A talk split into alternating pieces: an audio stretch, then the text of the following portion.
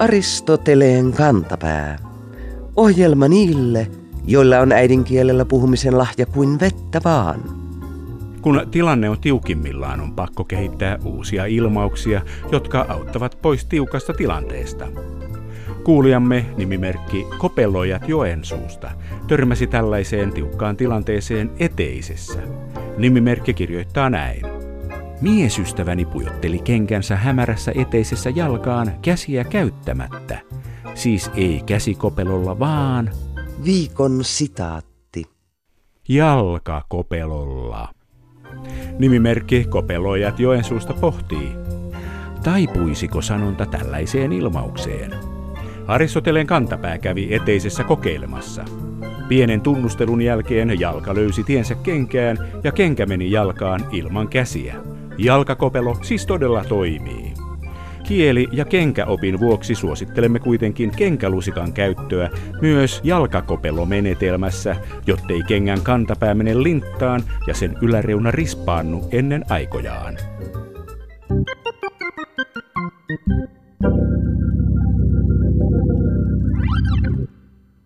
Tammikuussa koittaa jälleen päivä, jolloin asevelvolliset miehet astuvat suorittamaan varusmiespalvelusta ja vapaaehtoisen asepalveluksen hyväksytyt naiset suorittamaan varusmiespalvelusta vastaavaa vapaaehtoista asepalvelusta.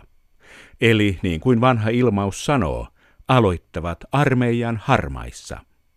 Puolustusvoimat on laitos, joka perustuu tiukkaan arvojärjestykseen. Tiettyjen henkilöiden tulee totella tiettyjä toisia henkilöitä. Maallikkokin tietää, että yksi iso herra armeijassa on kentsu eli kenraali. Sana tulee pohjimmiltaan latinan sanasta generalis, joka merkitsee yleistä. Niinpä vaikkapa näytelmän tai konsertin ensi-iltaa edeltävä harjoitus on kenraaliharjoitus eli yleisharjoitus. Latinaan pohjautuu moni muukin sotilasarvo. Syy on se, että ranskalainen sotalaitos on monen nimityksen kehittäjä. Tuosta romaanisesta kielestä ne ovat sitten kantautuneet Ruotsiin, josta ne on lainattu meille. Kersantin eli kessun taustalla on latinan palvelemista tarkoittava sana servientem. Muinaisranskassa siitä muodostui palvelijaa merkitsevä sana servaan, josta syntyi keskiajalla sotilasarvoa merkitsevä sana sergeant of arms, ajatuksena kuninkaan palveleminen. Euroopasta se napattiin Ruotsiin, josta se suomennettiin kersantiksi. Toinen vahva juonne arvonimissä on saksalainen perinne. Vääpeli on Saksassa Webel, joka pohjautuu sinne tänne liikkumista merkitsevään sanaan Weiben. Vänrikki eli vänskä on Ruotsissa Fänrik ja Saksassa Fänrich. Pohjanaan muinais-yläsaksan sana faano eli lippu. Vänrikki on siis alkujaan lipun kantaja. Alokas eli köpi, mopo, mokkeri, mokkeli, mortti, mosa, mokula, morkula, morgonbäri, mulli, kesämopo eli ösky taas ei ole sotilasarvo ja sana onkin ihan suomea. Yksi alokkaan ensimmäisiä opittavia asioita on se, miten armeijan arvojärjestystä ilmaistaan pukeutumisella. Kuka johtaa rykmenttiä ja millaisin arvomerkein? Mistä tunnistaa kenraalin? Ja mitä tarkoittavat ne kuuluisat armeijan harmaat? Everstiluutnantti Ilpo Kärkkäinen pääesikunnan henkilöstöosastolta kertoo.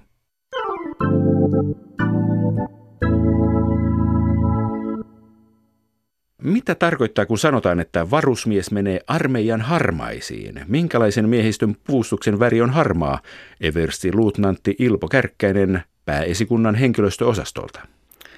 No, nykyisin varusmiehet ja vapaaehtoisen asepalveluksen naiset eivät juurikaan käytä harmaata vaatetusta, vaan perusväri on maastopuvun vihreä. Että se on sitä vähän mennyttä aikaa, että kaikilla oli harmaat. Pukujen väri on yleensä maastopuvun vihreä, malli 05 on vielä tämä uusin, riippumatta puolustushaarasta, mutta laivapalveluksessa ja rannikkolaivastossa, niin siellä on puku sitten merivoimien sininen. Hyvä. Onko varusmiehen puku erilainen kuin muiden puolustusvoimien ihmisten puku? Tietyllä tavalla kyllä ja tietyllä tavalla ei. Jos toimitaan niin kuin maastoolosuhteissa tai vaikka niin kuin joukko-osastossa, joka kouluttaa varusmiehiä, niin siellä voi olla vihreät niin kuin kaikilla. Mutta sitten kun ruvetaan menemään esikuntatyöskentelyyn tai pääesikunnan alaisiin laitoksiin, niin siellä sitten erottuu kantahenkilökunta niin kuin puvun värillä. Ja silloin puhutaan sitten tämmöistä joint pukeutumisesta, jolla tarkoitetaan siis kokonaisuutta, jolla puolustushaarat nivoutuu yhteen. Maavoimat, merivoimat, ilmavoimat. Mutta noin niin kun, jos lähdetään tuonne kentälle, vaikka tuonne Santahaminan Saharaan työskentelemään, niin eipä siellä niin kun puvun väri kyllä erota. Erottaako joku muu? Päähine? Päähineessä tietysti kokardi on sinivalkoinen varusmiehillä tai reserviläisillä, kun sitten puolustusvoimaan palveluksessa oleva on sitten leijonakokardi, nykyisin kankainen. Ja sitten tietysti arvomerkeistähän sen alkaa sitten helposti nähdä, että varusmiespalveluksessa niin korkein arvo on sitten käytännössä se kersantti tai upseerikokeilas. Ja nämä arvomerkit ovat, ovatko ne tuossa kauluksessa? Ne on käytännössä nykyisin tuossa rinnassa. Tähän on muotoutunut se tietysti, kun kannetaan reppua ja kaikkea tällaista näin. Eli se arvomerkkilaatta, se on tuossa pystysuunnassa ihan tämmöinen suorakaiteen muuten, mutta vähän pitkulaisempi. Mitä siinä on sitten merkitty? No sehän lähtee, että miehistön arvoissa niin siellä ei ole niin kuin mitään merkintää ja sitten on korporaali. Mitä siihen tulee lisää, jos on korporaali? No se on se väkänen tai kulmarauta, alaspäin avautuva väkänen. Korporaaliko on varusmiehen lähiesimies? Yleensä lähiesimies on niin sanotusti ryhmänjohtaja, joka kantaa alikersantin arvomerkkejä. Esimiesasemaahan voi asettaa kenet tahansa, jos niin kuin asetetaan, ja silloin sotilasarvosta riippumatta voi olla esimies. Mutta alokkaan silmin, niin kylläpä se on se ryhmän johtaja, joka on myöskin sitten tuvan esimies samalla, ja kantaa yleensä alikersantin arvomerkkejä. Tämä on hyvin yleistä. Näitä erilaisia ryhmiä on puolustusvoimissa paljon. Tässä kuultiin jo kaksi, ryhmä ja tupa. Kuinka suuria nämä ovat? Eversi Luutnantti Ilpo Kärkkäinen. No sanotaan ne on kuudesta semmoiseen 10-12. Siellä on se tupakoko. Sitten toimiva ryhmä, kun mennään sitten näihin varsinaisiin kokoonpanoihin, niin on varmaan sitten lähempänä sitä seitsemää. Millaista ryhmää hoitaa kersantti? Kersantti voi olla myöskin ryhmänjohtaja, mutta hyvin monesti kersantti on myöskin sitten joukkueen varajohtaja. Joukkue on kolmesta neljää ryhmää. Näin ollen siellä näistä varusmiehistä se upseerikokeilas johtaa sitä joukkuetta. Siitä kun mennään alaspäin, niin hänen lähiapulainen on se kersantti, joka on joukkueen varajohtaja. Ja sitten siellä on ne ryhmänjohtajat sitten seuraavina. Entä kersantin arvomerkit? Kolme väkästä. Tuliko sitten seuraavaksi ylikersantti? Kyllä, hänellä on neljä väkästä ja silloin puhutaan jo kantahenkilökunnasta, ammattialiupseereista.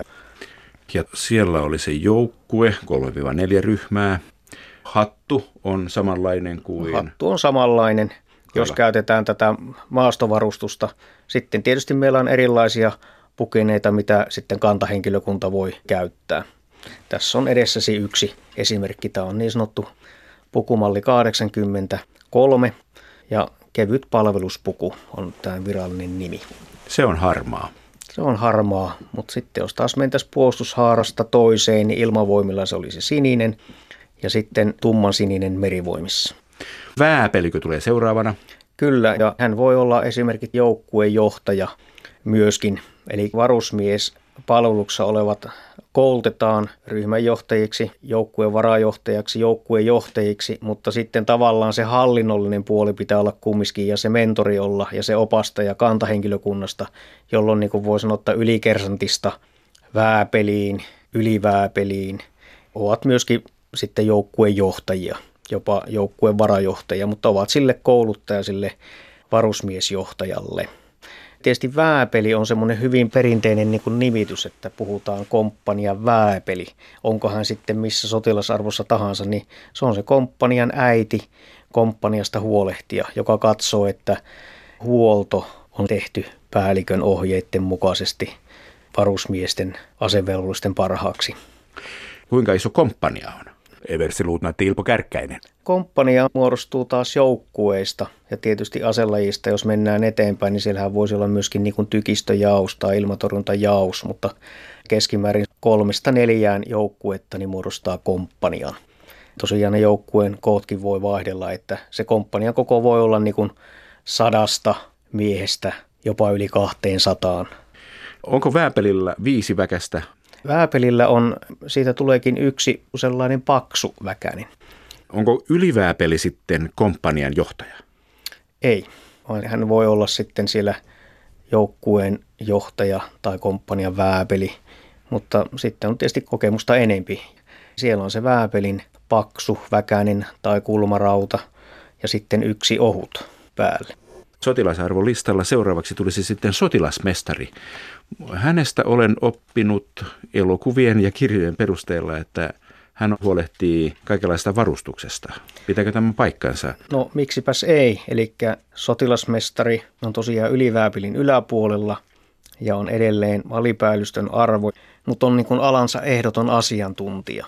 Eli kun mennään entistä enemmän teknistyvään maailmaa, niin nämä on sitten näitä aliupseeriston, alipäällystön ehdottomia asiantuntijoita. Toki heidät voidaan sijoittaa sitten myöskin jonkun erikoisjoukkueen, esimerkiksi vartioston johtajaksi.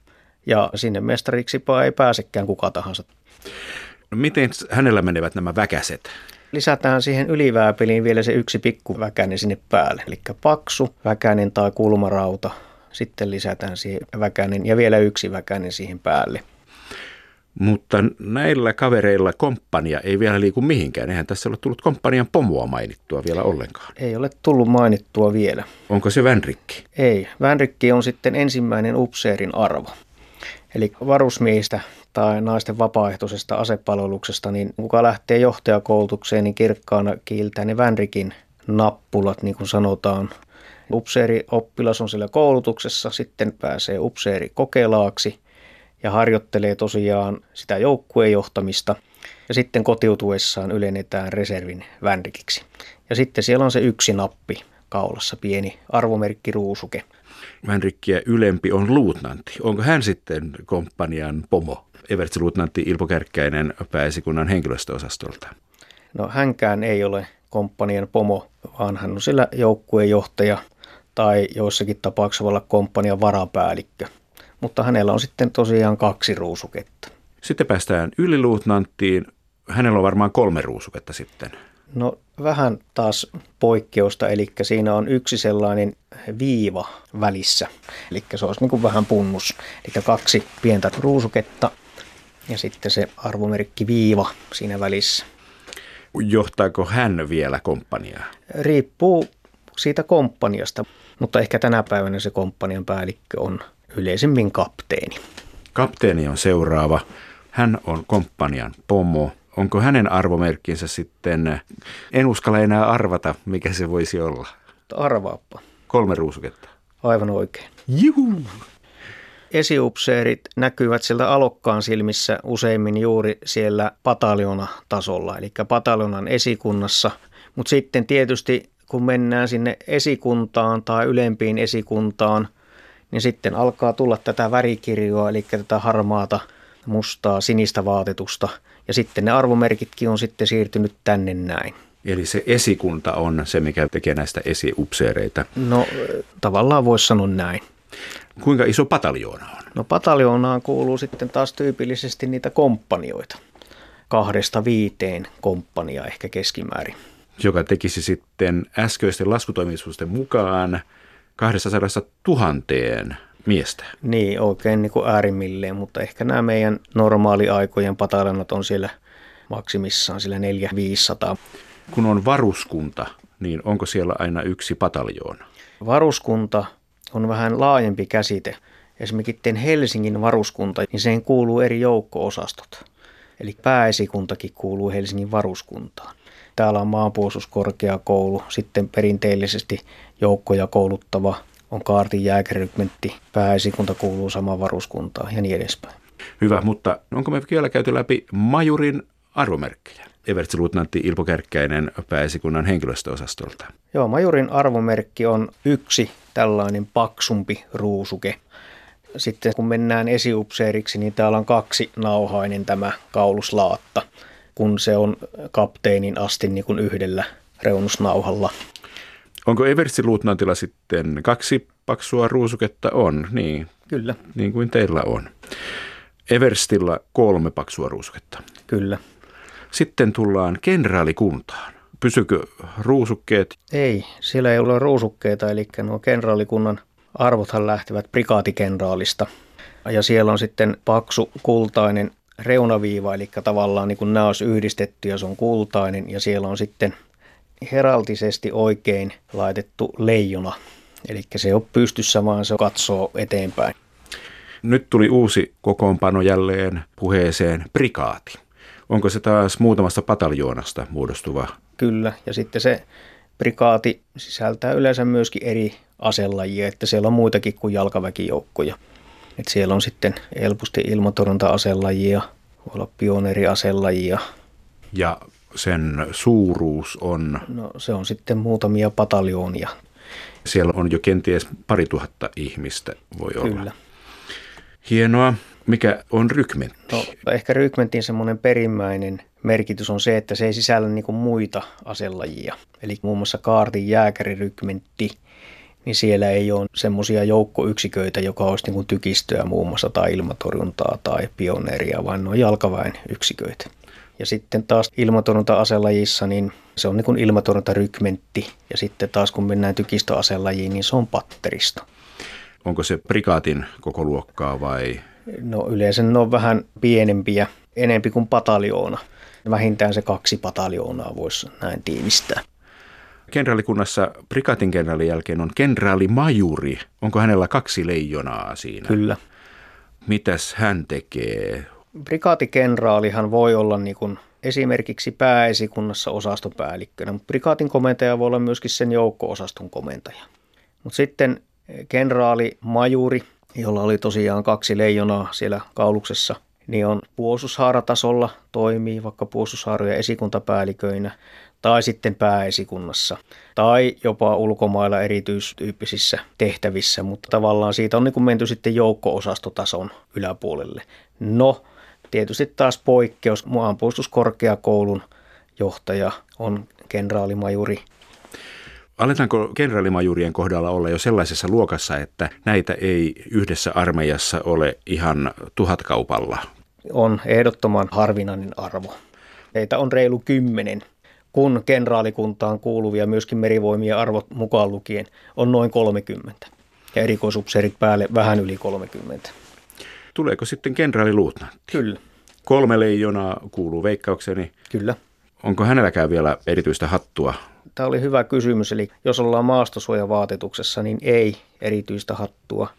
Mutta sitten jos mennään paraatipukuun, jossa on sitten kunniamerkit esillä, niin silloin käytetään valkoista hattua maavoimissa ja ilmavoimissa, kunnalla. kenraalikunnalla. Ja kenraalikunnasta päästäänkin sitten kenraaliin. Kyllä. Jolla on neljä leijonaa. Kyllä. Meillä on yksi vuorolla oleva maavoimien ja ilmavoimien arvossa oleva kenraali, joka on sitten samalla puolustusvoimain komentaja. Ja se on hyvin tarkkaan muotoiltu. Ei puolustusvoimien komentaja, ettei mene merivoimien arvot sekaisin, vaan puolustusvoimain komentaja. Ja se on arvo ja se on samalla myöskin virka. Aristoteleen kantapään yleisön osasto. Avaruuden valloituksessa ekat kerrat ovat erityisiä. Kiina sai ensimmäisen ikioman virstanpylvänsä kun sen lähettämä avaruusluotain laskeutui onnistuneesti kuun niin kutsutulle pimeälle puolelle.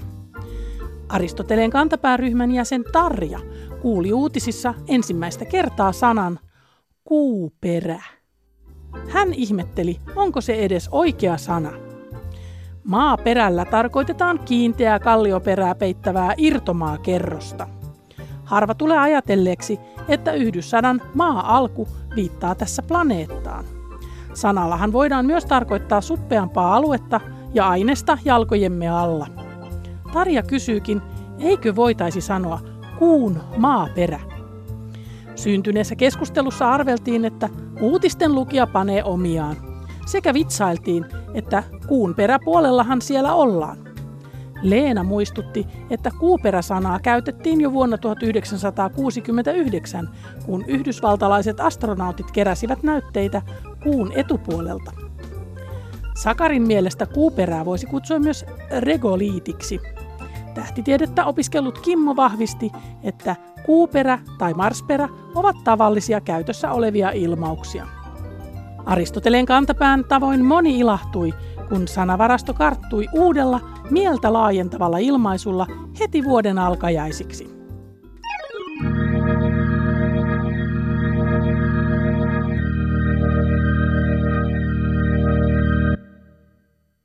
Kissat ovat sanonnoissamme läsnä monella tavalla. Kissat muun muassa auttavat ihmisiä vaikeiden asioiden käsittelyssä, jolloin nostetaan kissa pöydälle. Silloinhan keskeistä kiistakysymystä ei enää kierrellä kuin kissa kuumaa puuroa, vaan katsotaan totuutta silmiin ja mietitään seuraavaa askelta. Kissat ovat kuitenkin omapäisiä otuksia ja joskus sama kurittomuus pätee kissa-aiheisiin sanontoihinkin. Kuulijamme nimimerkki Uutisvahtikoira lähetti meille esimerkin tällaisesta tilanteesta Yle Uutisten sivustolta marraskuulta. Jutussa käsiteltiin eri ministeriöiden yhteisen tietojärjestelmän tietoturvaa ja noin puolivälissä tarinaa haastateltava sanoikin seuraavasti. Viikon fraasirikos. On erittäin hyvä, että tällainen kissa nostetaan julkiseen keskusteluun. Nimimerkki uutisvahtikoira huudahtaa. Katin kontit, kun kissa nostetaan pöydälle, vertaus on kuvaannollinen, mutta kun kissa nostetaan keskusteluun, ilmaus on konkreettinen ja puheenaiheeksi nousee tietoturvan sijaan kissa. Kissa vieköön näin on Aristoteleen kantapään kissa- ja koirafraasirikosten ennaltaehkäisyosastonkin mielestä. Kissa kiitoksilla elää, eikä tällaisesta kissasammakosta selviä rangaistuksetta. Määräämmekin kirjoittajan viettämään koko kevään ajan kissan päiviä, niin oppii, miten kissoista puhutaan.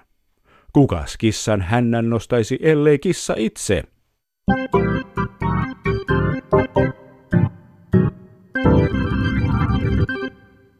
Totuuden jälkeisestä ajasta on puhuttu viime vuosina niin, ettei ole tosikaan. Iskusanan toisteleminen on ikävä kyllä alkanut vaikuttaa ihmisten käsityksiin tosiasioista. Tämän huomasi kuulijamme nimimerkki Hansu ja Aulis marraskuussa Helsingin Sanomien jutussa, joka käsitteli kanadalaisen psykologin ja matkasaarnajan esiintymistä Suomessa. Lehti kertoi lukijoilleen näin. Viikon sitaattivinkki. Kanadalainen kohukirjailija jää kiinni virheellisistä faktoista. Nimimerkki Hansu ja Aulis ällistelee. Voiko fakta olla virheellinen? Hyvä kysymys. Ensin pitää selvittää verkkosanakirjasta, mitä tämä latinan sanasta faktum johdettu termi tarkoittaa. Suomenkielinen versio selittää nasevasti, että fakta on tosiasia. Tosiasia taas on sen mukaan yksilöllisestä käsityksestä tai tulkinnasta riippumaton asia. Aika hyvä. Englanninkielinen verkkosanakirja-artikkeli menee hiukan pidemmälle. Sen mukaan tosiasia on asia, joka on sopusoinnussa objektiivisen todellisuuden kanssa ja se voidaan osoittaa todisteiden avulla todeksi. Pääsemme siis kysymykseen, voiko asia, joka on sopusoinnussa objektiivisen todellisuuden kanssa ja joka voidaan osoittaa todisteiden avulla todeksi, olla virheellinen? Ei voi, ja jos muuta väittää, niin se on villinlännen politiikkaa ja sen tietää meidän Pasikin. Kyllä faktahomma on näin.